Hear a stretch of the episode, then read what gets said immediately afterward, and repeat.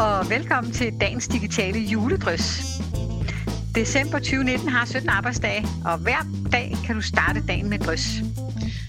Tænk læring digitalt, det er en podcast om mod, metoder og værktøjer, når du udvikler digitalt undervisningsmateriale. Og vi vil gerne både tale om undervisning som motiverende og effektiv og individualiseret, og om hvordan digital understøttet undervisning kan inspirere dine deltagere, det kan være elever, studerende eller kursister, inspirere dem til at navigere i og erobre et fagligt område. Jeg hedder Charlotte, og jeg har en Ph.D. og arbejder med at udvikle innovative pædagogiske processer med teknologi i Digital and Creative Learning Lab. Og jeg hedder Malene, og jeg har 20 års erfaring med uddannelse og læring, og jeg arbejder med læring i digitale fællesskaber i Crowdbrain. Men øh, følg med her på kanalen. Vi håber på, at der er noget, du kan bruge.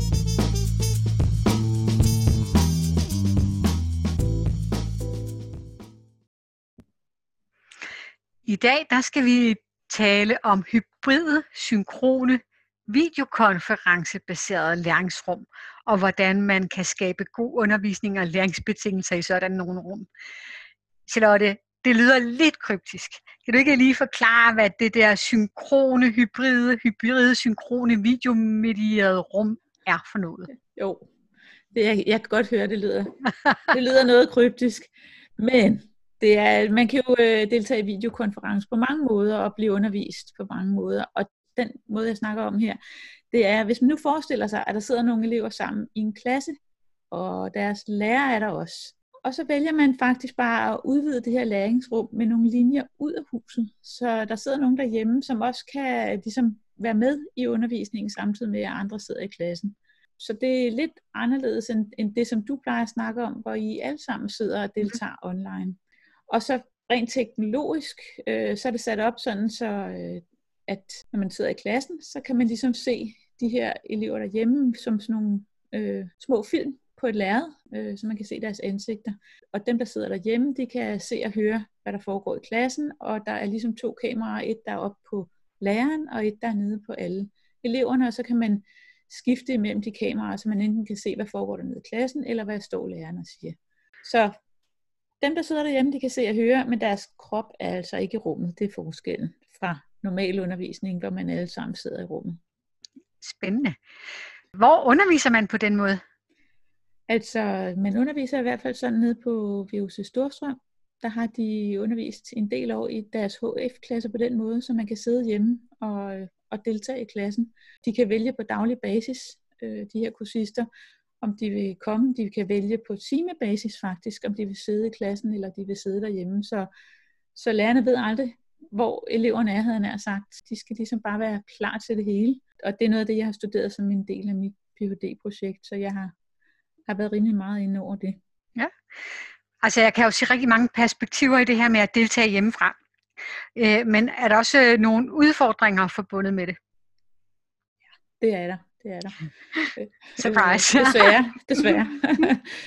altså, øh, det er altid nemmest at mødes, i hvert fald så, hvis, tekni- hvis teknikken ikke virker, er det i hvert fald nemmest, men, men der er mange fordele i det, og, og, og de udfordringer, der kan være, det er, at man kan sammenligne med, hvis der sidder en hel øh, gruppe elever i et rum, og så står der øh, en eller flere elever uden for vinduet og kigger ind, mm. og man kan se dem, igennem vinduet, og man, altså i den her, det her billede, der kan man så også høre, hvad de siger. Mm. Mm. Deres krop er ikke inde i rummet.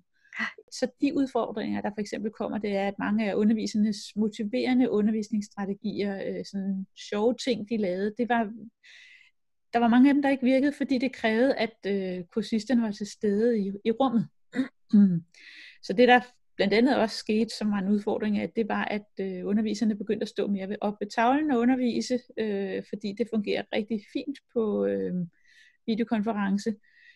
Og det gjorde de, selvom de vidste, det virkede meget bedre at aktivere eleverne. Og der bliver også tit mindre gruppearbejde, fordi det er sværere lige at lave sådan en gruppearbejde i 10 minutter, hvor man sidder og arbejder med dem, der sidder derhjemme. Der er, der er forskellige udfordringer med det, det løste de dog, det kan jeg lige fortælle om senere. Mm. Mm. En sidste udfordring, det er, at, øh, at den, der sidder derhjemme, nogle gange synes, det var lidt kedeligt, og de følte sig sådan lidt udenfor, som om de sad og så fjernsyn. Ja, vi har talt om det her, og jeg ved, at de undervisere, som var med i det her, de fandt på nogle nye læringsdesign, som virkede, når man laver de her hybride, synkrone læringsrum. Ja, de fandt på forskellige metoder til at Altså det, var, det man jo dybest set var ude på, det var at skabe sådan nogle øh, lige, altså det var lige for dem, der sad i rummet, og dem, der sad derhjemme. Så lige øh, og aktiverende og motiverende læringsoplevelser og læringsmuligheder for dem, der sad i klassen, mm. og dem, der sad derhjemme. Og øh, jeg har sådan prøvet at kategorisere de her forskellige læringsdesign, som underviserne brugte til, altså når de underviste. Så det vil jeg godt lige fortælle om. Der var der er i hvert fald 10 principper. Så det første princip, det er, at undervisningen foregår synkront, altså samtidigt, hvor man jo nogle gange, når man går sådan meget digitalt, bruger noget asynkront, altså hvor det ikke er samtidigt. For eksempel så sætter man nogen til at lave diskussioner i diskussionsforum, og hvad de kan gå ind på forskellige, på forskellige tidspunkter. Men det fungerede simpelthen ikke, fordi der sad nogen i en klasse, og det var ligesom det dominerende læringsdesign, kan man sige. Og så blev de andre koblet på, så det var ligesom det her med, at man sad i klassen overrulet, ligesom det skulle altså være noget, der foregik synkront ja. samtidig. Ja. Og det andet, det var, at man har brug for en digital læringsplatform, som man jo bruger i alle mulige sammenhænge. Men lige præcis i den her sammenhæng, der var det rigtig vigtigt, fordi at alle havde lige adgang til at kommunikere med hinanden, og til at dele læringsmateriale og lægge opgaver ind osv. Og noget af det, der fungerede rigtig godt, det var øh, noget, som jeg kalder for webbaseret kollaborative konstruktionsteknologier. og det er, det er egentlig bare for at fortælle, hvad er egenskaberne ved dem. Altså, ja, ja, ja. Det er nogle teknologier, man kan arbejde sammen i. Og det vil sige noget, som flere studerende kan arbejde sammen i på én gang fra forskellige geografiske steder. Mm. Og noget af det, der også var karakteristisk ved det, det var, at man sådan kunne se de andre i gåseøjne inde i teknologien, når man arbejdede sammen.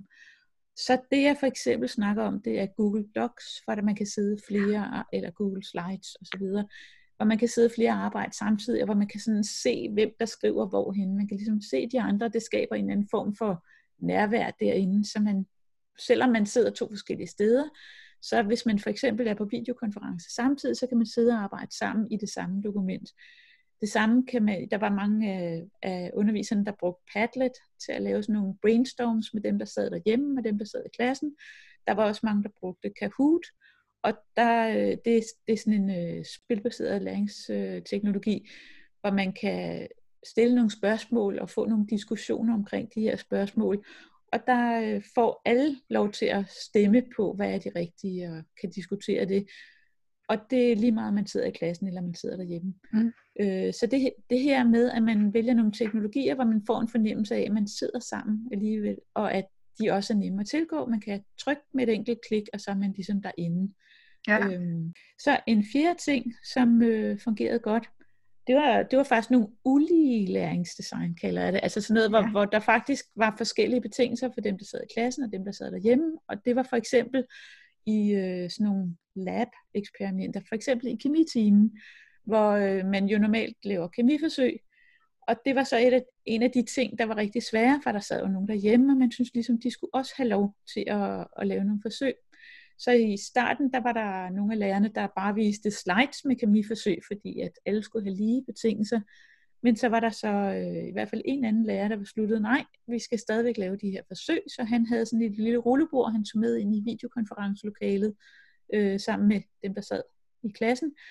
Og så satte han dem i klassen til at lave de her kemiforsøg. Og der kan man bruge noget, der hedder et dokumentkamera, hvor man kan komme tæt på det her. Øhm, oh, det kender jeg og, godt. Ja, og så, så øh, stod han sådan og fortalte, hvordan det lugtede, og fortalte, nu krystalliserer det, hvis der var noget sådan noget småt, de skulle se. Så han var ligesom dem, der sad derhjemme, deres øjne og, øh, og deres øh, lugtesans på en eller anden Han, han, han hjalp dem med det.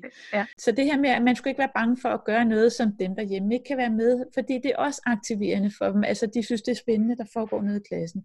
Mm. Så var der noget med gruppearbejde, og det var faktisk rigtig svært i starten, hvor de bare sad i normale grupper. Så det, det gjorde til sidst, og, og grunden til, at det er svært, det er, hvis der er en med, der deltager i gruppen hjemmefra, så, skal, så går man med hen til en gruppe borgere og sidder sammen, og den, der sidder hjemme, må så deltage fra en af de andre deltageres computer, og det er sådan, hvordan, ja, det, det bliver noget bøvl, og det hakker. Så det, de gjorde, det var, at de lavede ligesom sådan nogle øh, små båse inde i rummene, øh, i undervise, undervisningsrummene, hvor der så var en dedikeret skærm til den, der sad derhjemme. Så man sad sådan rundt om sin egen lille skærm og kunne nemmere lige gå hen i 10 minutter og arbejde sammen i den her gruppe. Hver gruppe havde et lille afskærmet rum med ja. en skærm. Det sjette princip, det var faktisk nogle af de ting, der var lidt svære. Øh, det var, hvis man for eksempel har sådan noget, hvor man arbejder med en teknologi, som foregår på en computerskærm. For eksempel hvis man skal redigere øh, videoer, hvis man er ved at lave, hvis øh, eleverne er ved at lave videoer. Og så sidder man jo normalt sammen, øh, de elever i gruppen kan sidde sådan rundt om en computer, hvor den, der sidder derhjemme, ikke kan sidde rundt om den computer. Men så kan man så dele skærm, så de kan se, hvad der foregår, øh, dem der sidder derhjemme. Men mm. det kan godt være lidt bøvlet, det der med at, at lave noget, der foregår inde på en computer. Det, ja, det, det, der det kan jeg sagtens forestille mig. Lidt mere besværligt.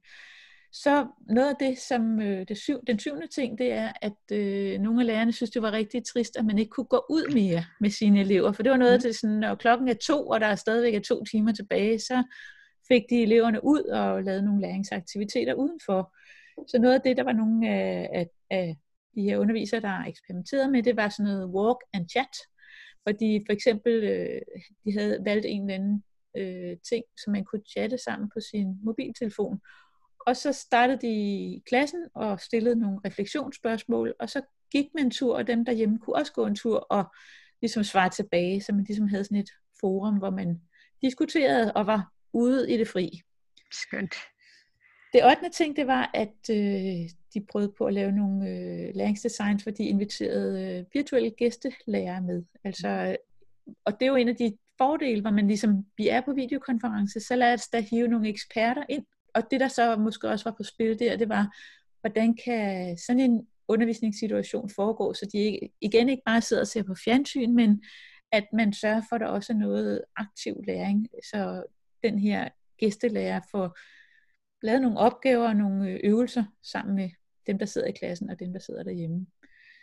Så var der øh, gamificeret læringsdesign, for eksempel Kahoot, øh, hvor, hvor alle kunne deltage på lige fod. Og den tiende ting, det var et princip, hvor man, altså en måde at undgå det her med, at man synes, man sidder og ser film, når man deltager hjemmefra, det er, at lærerne de udviklede sådan nogle strategier, hvor de sagde, Sofie, kan du mm. lige svare på det spørgsmål? Mm. Og så sad Sofie derhjemme, pegede op på skærmen der, og hvor dem, der sad derhjemme, også ligesom blev pålagt at have en forpligtelse til at deltage aktivt, og ikke bare sådan sidde og, og kigge, men være, være aktivt på. Så man fik, altså man øh, i talesat, at der skulle være aktivitet fra begge veje, ligesom. Mm. 10 gode principper, og mange spændende ting. Så det du siger, det er, at man kan godt undervise i de her hybride synkrone rum, hvis man øh, sørger for at planlægge sin undervisning grundigt. Og man grundigt overvejer, hvordan man vil bruge øh, teknologierne til at skabe god undervisning. Ja, lige præcis. Ja. Vi har et øh, refleksionsspørgsmål til dagens lytter, og øh, det lyder sådan her. Hvis nu du skal invitere en gæstelærer over videokonference til en af dine timer, hvordan kunne du så tilrettelægge undervisningen, så eleverne deltager aktivt?